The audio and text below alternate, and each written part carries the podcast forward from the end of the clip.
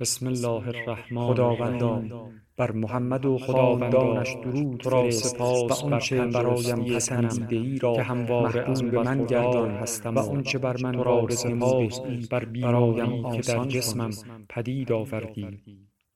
در تردید بودم که آیا راهی را که مذهب در برابرم قرار نداد هنر خواهد توانست در برابرم قرار دهد. فصل زمستان را در پاریس سپری کرد. عزیمت به انگلستان به ایتالیا و بار دیگر کتاب‌های بسیاری را مطالعه کردم.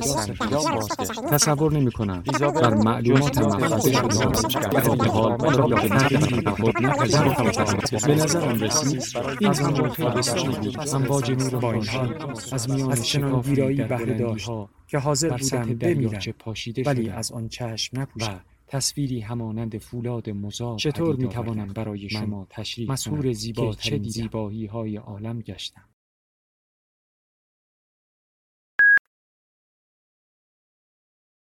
کتابشنو رسانه‌ای برای شنیدن کتاب. برای پدرم که با همه وجود تلاش کرد بدترین نباشد و برای مادرم که باعث شد هرگز بدترین چهره پدرم را نبینم. بخش اول. وقتی پاهامو دو طرف لبه پشت بوم میذارم و اینجا میشینم و از طبقه 12 به خیابونای بوستون نگاه میکنم نمیتونم به چیزی جز خودکشی فکر کنم. البته خودکشی خودم نه. اونقدر زندگیم رو دوست دارم که تا آخرین نفس ادامش بدم. توجه هم بیشتر به آدم‌های دیگه است و اینکه چجوری سرانجام تصمیم می‌گیرن به زندگیشون خاتمه بدن. اینکه هیچ از کارشون پشیمون میشن. توی لحظه بعد از پریدن و یک ثانیه قبل از تصمیم گیریشون باید ذره‌ای پشیمونی توی اون سقوط آزاد و کوتاه باشه. اینکه وقتی زمین به سمتشون یورش میبره و بهش نگاه میکنن و فکر میکنن یک دفعه پیش خودشون میگن که ای وای این ایده خوبی نبود. یه جورایی فکر میکنم که نه. خیلی به مرگ فکر میکنم. خصوصا امروز با توجه به اینکه 12 ساعت پیش یکی از تأثیرگذارترین مرثیه هایی رو که مردم پلاتورای ایالت مین تا به حال شاهدش بودن توی مجلس ترحیم خوندم. خیلی خوب. شاید تأثیرگذارترین نبود. اما به راحتی میتونست افتضاحترین محسوب بشه. فکر میکنم به این بستگی داره که از مادرم بپرسید یا از من. مادرم که احتمالاً از امروز به بعد برای 1 سال تموم با من حرف نمیزنه. اشتباه برداشت نکنی. متنی که خوندم اونقدر تمام و کمال نبود که تاریخ ساز شه. مثل همونی که بروک شیلز توی خاکسپاری مایکل جکسون خوند. یا اونی که خواهر استیو جابز خوند. یا برادر پتیلمن. اما در نوع خودش فوق‌العاده بود. اولش هول کرده بودم. گذشته از همه چی. خاکسپاری اندرو بلوم بزرگ بود. شهردار محبوب زادگاهم پلاتورا توی ایالت مین و مالک موفق‌ترین آژانس املاک شهر. همسر جنی بلوم بسیار محبوب. معتبرترین استاد کل پلاتورا. پدر لیلی بلوم همون دختر عجیب غریب با موهای قرمز پریشون که زمانی عاشق یه پسر آسوپاس شد و آبروی کل خانوادش رو برد. اون دختر خودمم. من لیلی بلوم هستم. اندرو پدرم بود. به محض خواندن متن قدردانی از پدرم با پرواز مستقیم به بوستون برگشتم و رفتم بالای اولین ساختمونی که پیدا کردم. دوباره باید بگم نه به این خاطر که قصد خودکشی داشتم. هیچ قصد و نیتی از اومدن روی این پشت بوم نداشتم. فقط خیلی به هوای تازه و سکوت نیاز داشتم. یعنی یه چیزی مثلا به درک. چیزی که نمیتونم از آپارتمانم توی طبقه 3 بهش برسم. اونجا به پشت بوم دسترسی دارم و یه هم اتاقی دارم که از شنیدن شعر خوندن خودش لذت میبره. هرچند چیزی از این که این بالا چقدر هوا سرد میشه نگفتم. اما غیر قابل تحمل هم نیست. ولی تحملش هم خیلی راحت نیست. دست کم میتونم ستاره ها رو ببینم. پدری از دست رفته و هم اتاقی روی اعصاب و متن‌های قدردانی سوال برانگیز خیلی هم ناخوشایند به نظر نمیان. وقتی آسمون شب اونقدر صاف باشه که بشه عظمت عالم رو خوب حس کرد.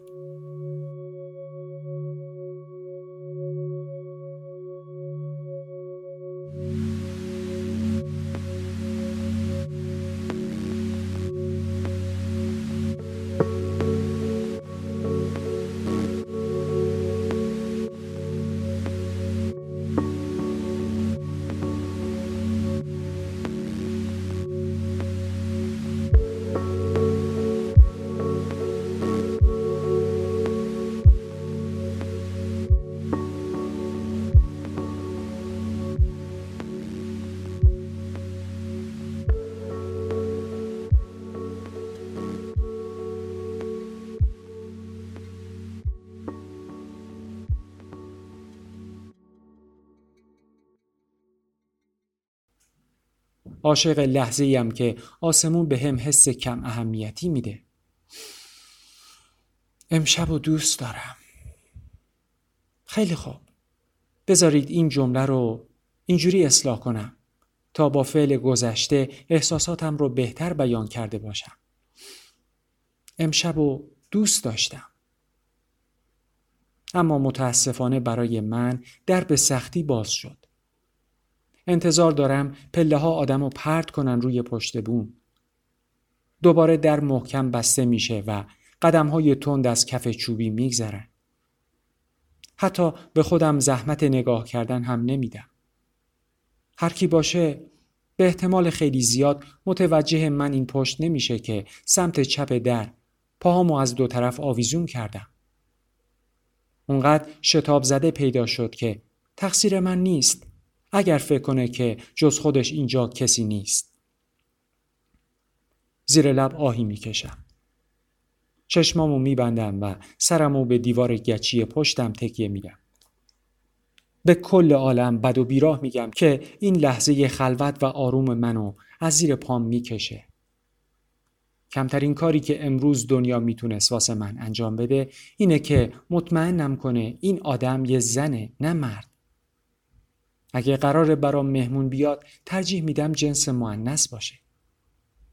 من نسبت به جسم قویم و احتمالاً بیشتر مواقع میتونم از پس خودم بر بیام. اما الان راحت‌تر از اونیم که بخوام نصف شب رو پشت بوم با یه مرد تنها باشم. شاید از ترس امنیت دلم بخواد از اینجا برم. همونطور که قبلا هم گفتم اینجا راحتم. بالاخره میذارم چشمام سر تا پای سایه‌ای رو که روی لب دلا شده برانداز کنن. از غذا شکی نیست که مذکره. با اینکه روی لب خم شده میتونم بگم که قد بلنده. چارشونه بودنش تضاد زیادی داره با طرز عاجزانه‌ای که سرشو نگه داشته. به سختی میتونم بالا و پایین رفتن کمرشو تشخیص بدم. وقتی نفسهای سنگینش رو توی سینه میده و بعد به زحمت اونا رو میفرسته بیرون. به نظر میاد شکست عاطفی خورده. تو فکر اینم که بلند صحبت کنم یا صدامو صاف کنم تا بدونه که تنها نیست. اما بین فکر و انجام این کار گیر کردم که چرخی میزنه و لگدی میزنه به یکی از صندلی‌های پشت سرش توی پاسیو. با صدای کشیده شدنش روی زمین به خودم میلرزم. وقتی که انگار حتی حواسش نیست که یکی دیگه کنارشه. دست از لگد زدن بر نمی داره. پشت سر هم به صندلی لگد میزنه. صندلی به جای شکستن زیر فشار کمتوان لگداش فقط ازش دور و دورتر میشه. فکر میکنم جنس صندلی باید پلیمر باشه. یه بار دیدم ماشین پدرم از پشت خورد به یکی از میزای پلیمر پاسیو و این خودش یه جوک عملی بود. سپر ماشینش قر شد، اما یک خش هم روی میز نیفتاد. این مرد لابد فهمیده که زورش به همچین جنس با کیفیتی نمیرسه، چون بالاخره دست از لگد زدن بهش بر میداره. حالا بالای سر صندلی ایستاده و دستهای مشت شدش رو به کمر زده. راستشو بخواین یه کمی حسودیم شد. این آدم اینجاست. مثل یه قهرمان خشم خودش رو سر وسایل پاسیو خالی میکنه. واضحه که روز مزخرفی داشته. مثل من، اما با این تفاوت که من خشمم رو میریزم توی خودم تا جایی که بروزش میشه خشم خاموش. اما این مرد درست و حسابی خودش رو خالی میکنه. راه خالی کردن خشم من باغبونی بود. هر بار تحت فشار بودم فقط میرفتم حیاط پشتی و دونه دونه علفهای هرزی رو که به چشمم میخورد میکندم. اما 2 سال پیش که اومدم بوستون، حیاط پشتی نداریم و یا پاسیو یا حتی علفهای هرز. شاید لازمه که یه صندلی پلیمری واسه یه پاسیو بخرم.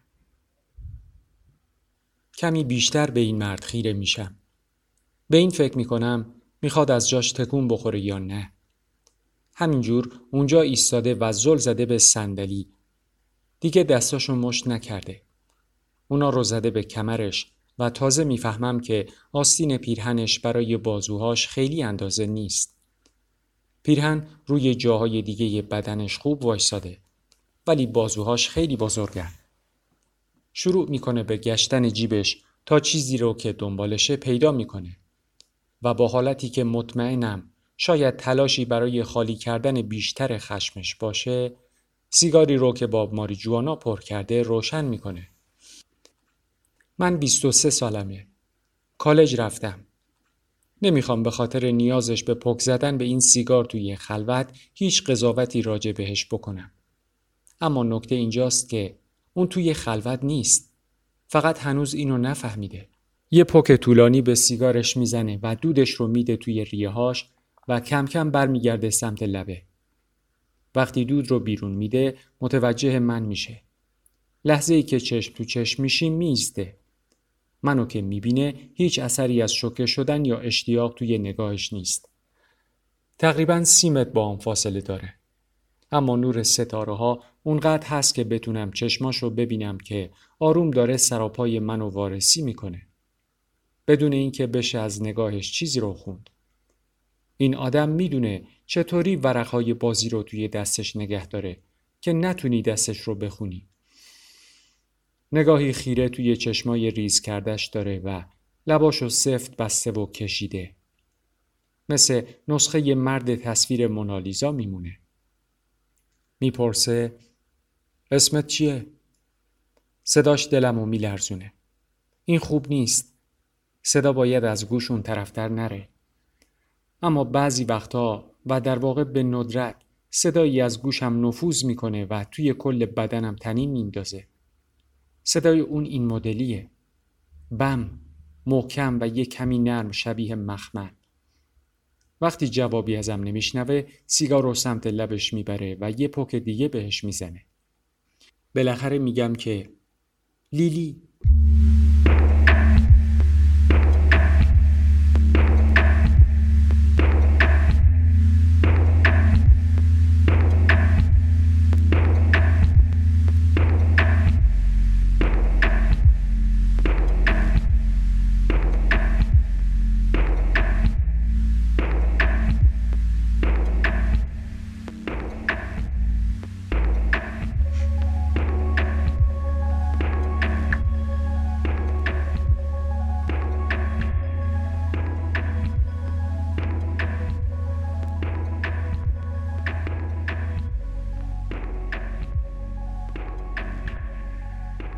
از صدای خودم متنفرم. ضعیف‌تر از اونیه که از اینجا حتی تا دم گوشش برسه. خیلی ضعیف‌تر از اونی که درونش تنین بندازه. یکم چونش رو بالا میده و سرش رو سمت من برمیگردونه. میشه از اینجا بری پایین؟ لیلی؟ تا قبل از گفتن این حرف متوجه حالت بدنش نشده بودم. الان صاف ایستاده. حتی میشه گفت سفت و سخت. تقریباً انگار نگرانه که نکنه بیفتم. نمیافتم. این لبه دست کم 30 سانته و بیشتر بدنم روی پشت بومه. قبل از اینکه بیفتم میتونم راحت خودم رو نگه دارم. نیازی به گفتن نیست که جهت باد هم موافق منه. یه نگاه به پاهام میندازم و دوباره به اون نگاه میکنم. بعد میگم که نه ممنونم. همین جایی که هستم کاملا راحتم. یکم روشو برمیگردونه. طوری که انگار نمیتونه مستقیم توی چشمام نگاه کنه. لطفاً بیا پایین دیلی. 7 تا صندلی خالی اینجا هست. با وجود استفاده از کلمه لطفاً لحنش بیشتر دستوریه. تصحیحش میکنم. تقریباً 6 تا. با این حرف بهش یادآوری میکنم که همین چند لحظه پیش تلاش کرد که یکی از صندلی‌ها رو از بین ببره. مزاح توی جواب منو نمیخونه. وقتی از دستوراش سرپیچی میکنم چند قدم نزدیکتر میاد. دوباره به هم اشاره میکنه که برم پایین. تقریباً 7 سانت با افتادن توی بغل فرشته مرگ فاصله داری دیگی. واسه یه روز به قدر کافی تجربه این کارو داشتم. به هم استرس میدی. بگذاریم که داری سرخوشیم رو هم خراب میکنی. پشت چشمم رو نازک میکنم و پاهامو تاب میدم. میپرم پایین و دستامو با شلوار جینم پاک میکنم. خدا نکنه یه سیگار ماریجوانا حروم بشه. وقتی که به سمتش میرم میگم حالا بهتر شد؟ نفس عمیقی بیرون میده. انگار دیدن من روی لبه واقعاً باعث شده که نفسش رو حبس کنه. از کنارش رد میشم تا واسه دیدن منظره بهتر برم اون طرف پشت بوم. و وقتی که این کار رو میکنم متاسفانه نمیتونم با مزه بودنش رو ندید بگیرم. با مزه نه، توهین‌آمیز بودنشو. این مرد خیلی زیباست. ناخن‌های کوتاه و تمیزی داره. مثل اینکه دستش به دهنش میرسه. به نظر میاد چند سال از من بزرگتر باشه. وقتی نگاهش منو دنبال میکنه گوشه یه چشماش خط میفته و انگار گوشه یه لبش افتاده است. حتی وقتی که اونا رو پایین نمیده. وقتی به اون طرف ساختمون که بالای خیابونه میرسم به جلو خم میشم و خیره میشم به ماشینای پایین. اینجوری سعی میکنم نشون ندم اون واسم جذابه. حتی از روی مدل موهاش میتونم بگم از اون مرداییه که هر کسی شیفتشون میشه و من نمیخوام که عزت نفسشو تقویت کنم.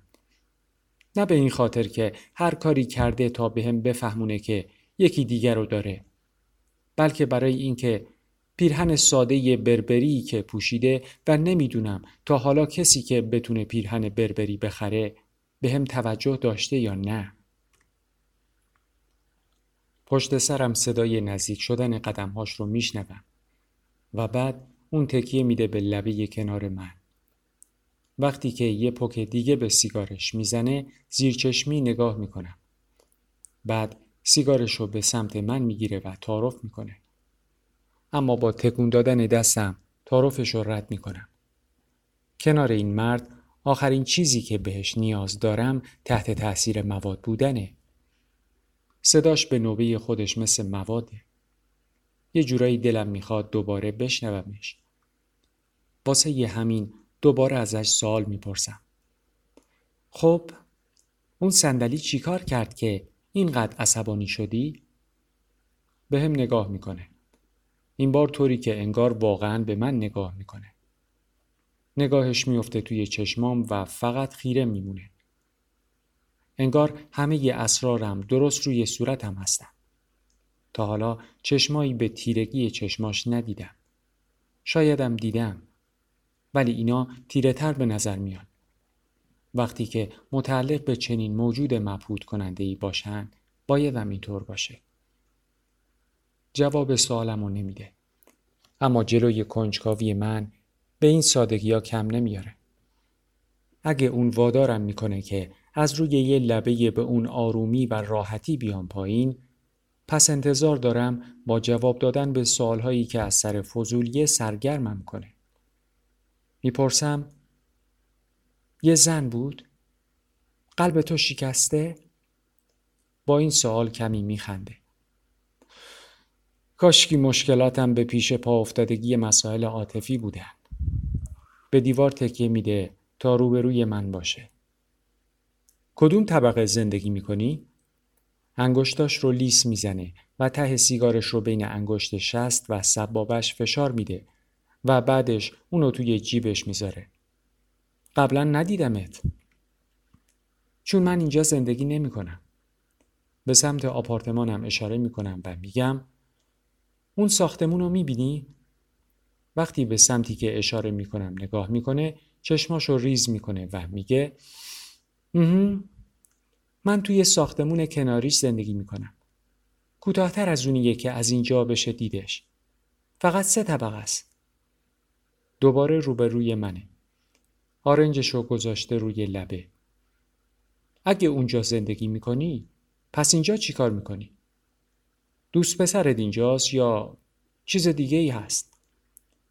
یه جورایی نظرش باعث میشه که احساس حقارت کنم. حرفش بیش از حد ساده بوده.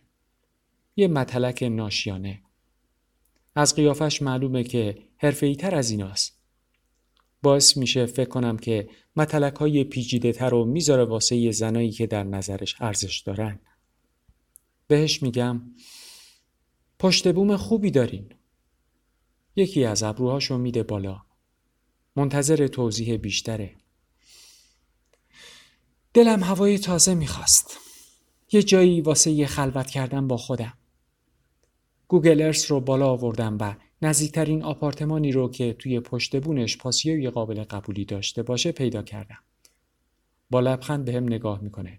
میگه: کم کمش آدم مقتصدی هستی. خصلت خوبیه. کم کم سرمو به نشونه یه تایید تکون میدم. چون مقتصدم و این خصلت خوبیه. میپرسه: چرا دلت هوای تازه میخواست؟ چون امروز پدرمو دفن کردن و یه متن افتضاح برای یاد بودش خوندم و حالا انگار نفسم بالا نمیاد. دوباره رومو برمیگردونم سمت خیابون و نفسی میکشم.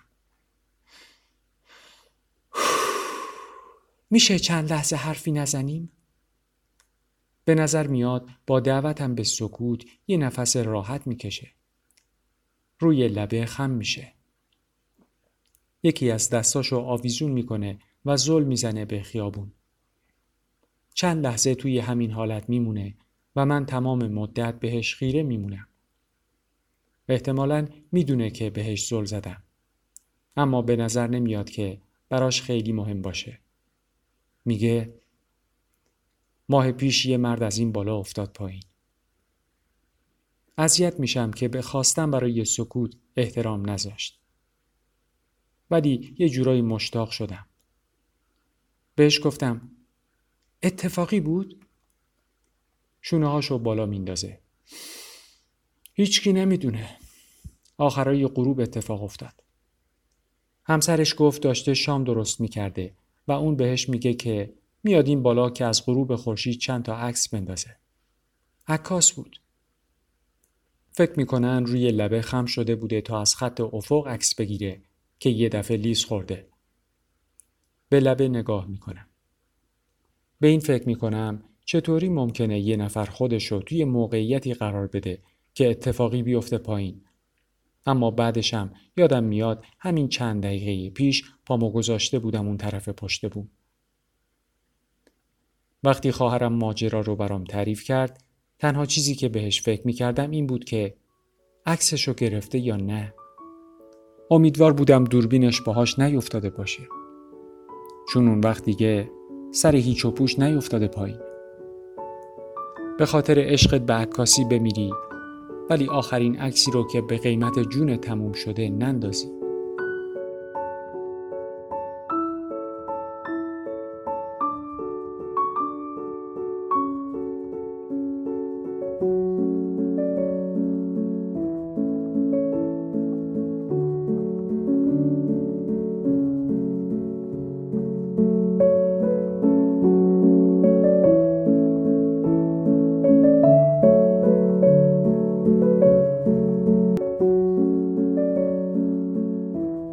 از فکرش خندم میگیره.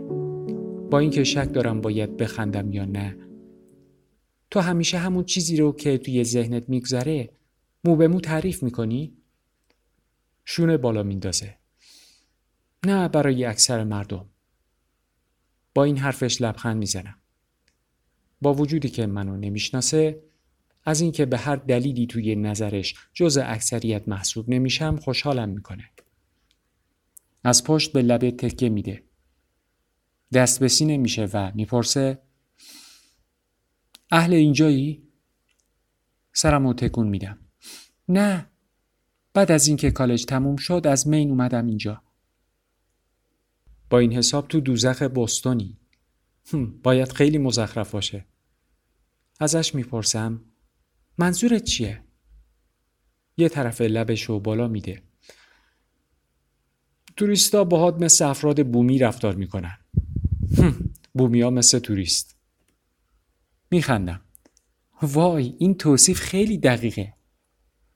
2 ماهه که اینجا. هنوز وارد دوزخ نشدم. پس اوضاع تو از من بهتره. برای چی اومدی بوستون؟ پاشو آروم میکوبه به زمین و میگه برای تخصصم. خواهرم اینجا زندگی میکنه. در واقع درست زیر این سقفی که روش هستیم. با یه بوستونی که خدای تکنولوژی ازدواج کرد و کل طبقه آخر رو خریدن. به پایین نگاه میکنم. کل طبقه آخر؟ سر تکون میده. خیلی خوش شانسه. توی خونه کار میکنه. حتی لازم نیست لباسای راحتیشو در بیاره و درآمد سالانه‌اش 7 رقمیه. شما پزشکین؟ تخصص چی میخونید؟ جراح مغز و اعصاب. کمتر از 1 سال به پایان درسم مونده و بعد از اون رسما تخصصمو میگیرم. خوش‌تیپ، خوش صحبت و باهوشه و ماریجوانا میکشه. اگه این سوال آزمون استعداد تحصیلی SAT بود میپرسیدم که کدوم گزینه بی ربطه. دوباره ازش میپرسم که درسته پزشکا هم سیگار بکشن؟ لبخند مغرورانه‌ای میزنه و شانه بالا میندازه. دوباره برمیگرده و به جلو نگاه میکنه و دستاشو میذاره زیر چونش. الان چشماش بستن. انگار از برخورد باد به صورتش لذت میبره. بهش نمیاد تا این حد ترسناک باشه. میخوای چیزی رو بدونی که فقط بومیای اینجا میدونن؟ دوباره حواسش جمع من میشه و میگه البته. به سمت شرق اشاره میکنم. اون ساختمون رو میبینی؟ همونی که سقفش سبزه. سرش رو تکون میده. یه ساختمون پشتش هست توی خیابون ملچر. بالاش یه خونه ویلاییه. مثل یه خونه که رسما روی پشت بوم ساخته شده باشه. از خیابون معلوم نیست. این ساختمون انقدر بلنده که بیشتر مردم از وجود این خونه خبر ندارن. به نظر میاد براش جالب شده باشه. میپرسه که جدی؟ سر تکون میدم. وقتی که گوگل ارث رو سرچ میکردم به چشمم خورد و برای همین چکش کردم. ظاهراً سال 1982 مجوز ساخت گرفته. چقدر مزه میداده. زندگی توی یه خونه ویلایی بالای یه ساختمون بلند. میگه کل پشتبون میشه واسه خودت. به این فکر نکرده بودم. اگه مال من بود میتونستم اونجا گل و گیاه بکارم. یه استفاده ای ازش میکردم. کی اونجاست؟ هیچ کی دقیقا نمیدونه. یکی از رازهای بزرگ بوستونه. میخنده و بعد با کنجکاوی به هم نگاه میکنه. یکی دیگه از رازهای بزرگ بوستون چیه؟ اسم تو. به محض اینکه اینو میگم با کف دست میزنم به پیشونیم. خیلی شبیه به یه متلک چیپ بود. تنها کاری که میتونم بکنم اینه که به خودم بخندم. لبخند میزنه و میگه رایل کینکید. آه میکشم و توی هم میرم. این اسم فوق‌العاده است. چرا؟ انگار از شنیدنش ناراحت شدی. چون حاضرم برای داشتن یه اسم فوق‌العاده هر کاری بکنم. اسم لیلی رو دوست نداری؟ سرمو کج میکنم و یکی از ابروهامو بالا میبرم. فامیلیم بلومه. سکوت میکنه. میتونم حس کنم سعی میکنه دلسوزیش رو نشون نده. خودم میدونم خیلی بده. اسم یه دختر 2 ساله کوچولوه، نه یک خانم 23 ساله. دختر 2 ساله هم به هر سنی برسه اسمش همین میمونه. اسم چیزی نیست که بعد یه مدت برامون کوچیک بشه. لیلی بلوم. میگم و بدبختانه برای من کوچیک شده. اما چیزی که بدترش میکنه اینه که خیلی باغبونی رو دوست دارم. عاشق گل و گیاه و کاشتنم. علاقه منه. همیشه یکی از آرزوهام بوده که گل فروشی بزنم. ولی از این میترسم که اگه این کارو بکنم هیچکی قبول نمیکنه که شور و اشتیاقم واقعی بوده. فکر میکنن خواستم اسم خودم رو کم رنگ کنم و در واقع گل فروشی شغل دلخواهم نبوده. میگه شاید اینطوری فکر کنن، اما خب مشکلش چیه؟ فکر کنم مشکلی نداره. به خودم میام. میبینم زیر لب میگم که گلفروشی لیلی بلوم. میبینم که لبخند میزنه. ادامه میدم. واقعا برای یه گلفروشی اسم فوق‌العاده‌ایه. ولی من کارشناسی ارشد بازرگانی دارم. این واسم افت داره. به نظرت اینطور نیست؟ توی بزرگترین شرکت بازاریابی بوستون کار میکنم. جواب میده مستقل کار کردن افت نداره. یکی از ابروهامو بالا میدم. مگه این که کارت نگیره. به نشونه موافقت سرشو تکون میده. میگه مگه این که کارت نگیره. بگذاریم لیلی بلوم. دنباله یه اسم کوچیکت چیه؟ زیر لب آهی میکشم که مشتاقش میکنه. میخوای بگی بدتره؟ سر تکون میدم بعد دستامو میذارم روی سرم. روز. دوباره سر تکون میدم. بدتر. ویولت.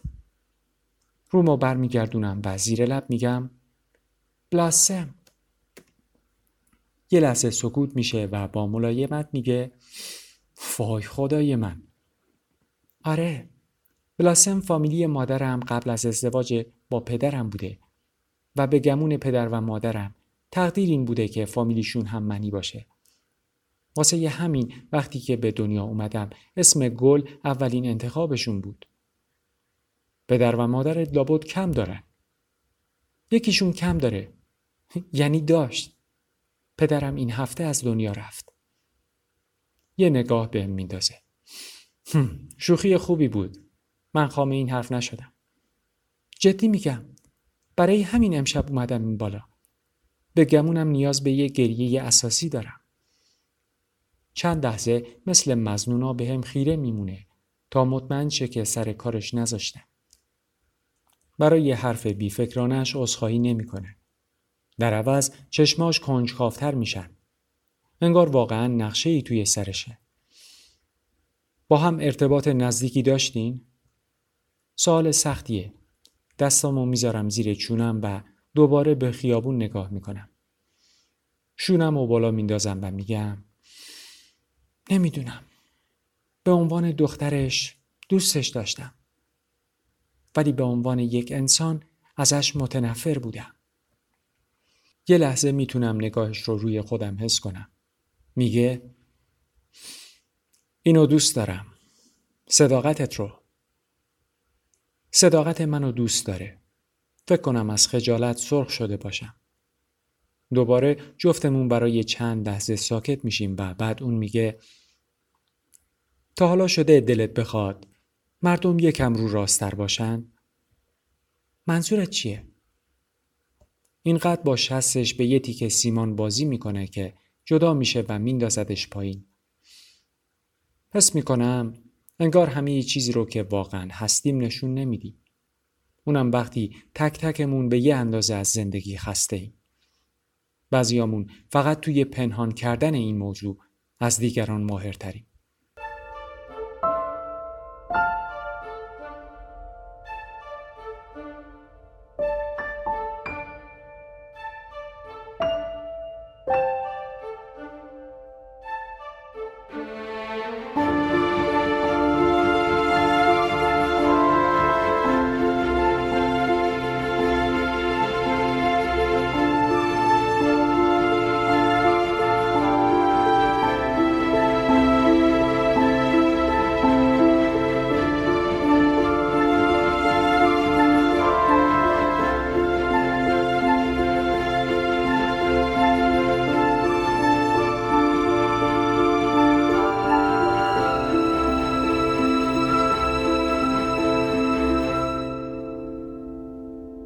این یا ادامه نشگیشه یا غرق افکار خودشه. هر کدوم باشه مشکلی نیست. عاشق اون صحبتایی هستم که جواب واقعی ندارن. میگم به نظرم یه خورده محافظه کار بودن چیز بدی نیست. حقیقت محض همیشه هم قشنگ نیست. چند لحظه به هم زل میزنه. تکرار میکنه حقیقت محض. اینو دوست دارم.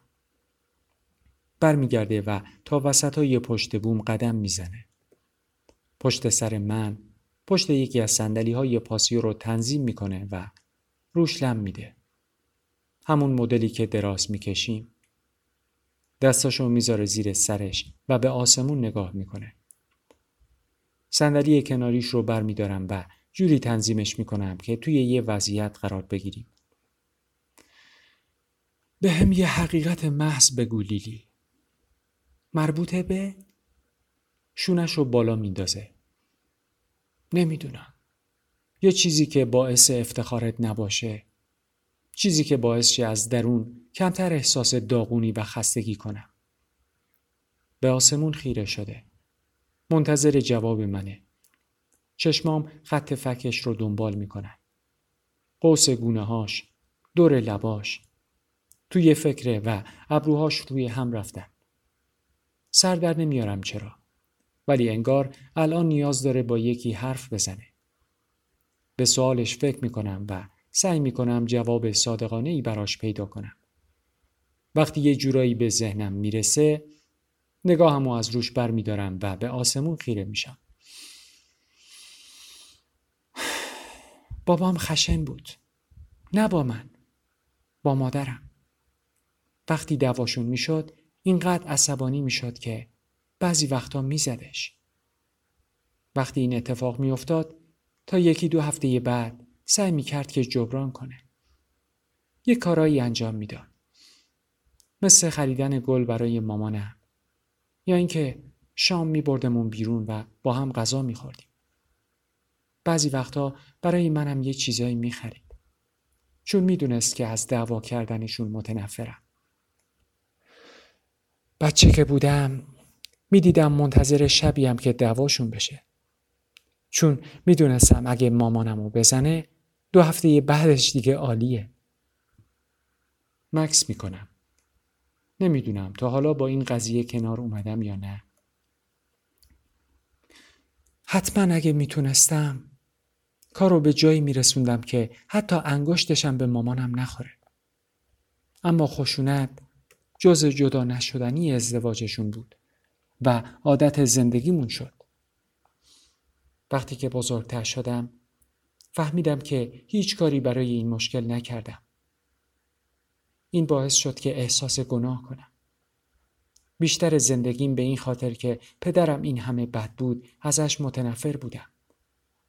ولی مطمئن نیستم که من خیلی بهتر از اون بوده باشم. شاید جفتمون آدمای بدی هستیم.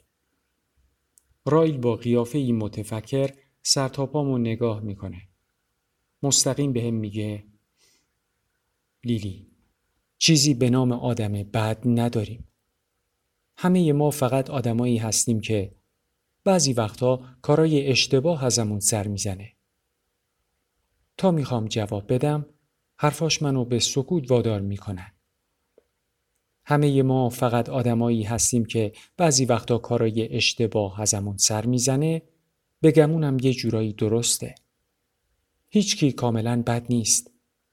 هیچکی هم کاملا خوب نیست. بعضیا فقط مجبورن برای سرکوب بدیهاشون بیشتر تلاش کنن. بهش میگم حالا نوبت توه. از واکنشش حدس میزنم شاید راغب نباشه توی بازی خودش شرکت کنه. آه بلندی میکشه و دستش لای موهاش فرو میکنه. میخواد صحبت کنه. اما دوباره دهنشو سفت میبنده. یه کمی فکر میکنه و بالاخره شروع به حرف زدن میکنه. امروز یه پسر بچه جلوی چشمام مرد. صداش غم داره. فقط 5 سال داشت. با برادر کوچیکترش یه تفنگ توی اتاق خواب پدر و مادرشون پیدا کردن. داداش کوچیکه اونو گرفته توی دستش و اتفاقی گلوله شلیک شده. توی دلم قوقا میشه. فکر میکنم این حقیقت برای من یکم زیادی سنگینه. زمانی که رسید روی تخت اتاق عمل، هیچ کاری نمیشد براش انجام داد. همه ی کسایی که دورش بودن، پرستارا و بقیه پزشکا، برای این خانواده خیلی متأثر شدن. گفتن طفلک پدر و مادرش.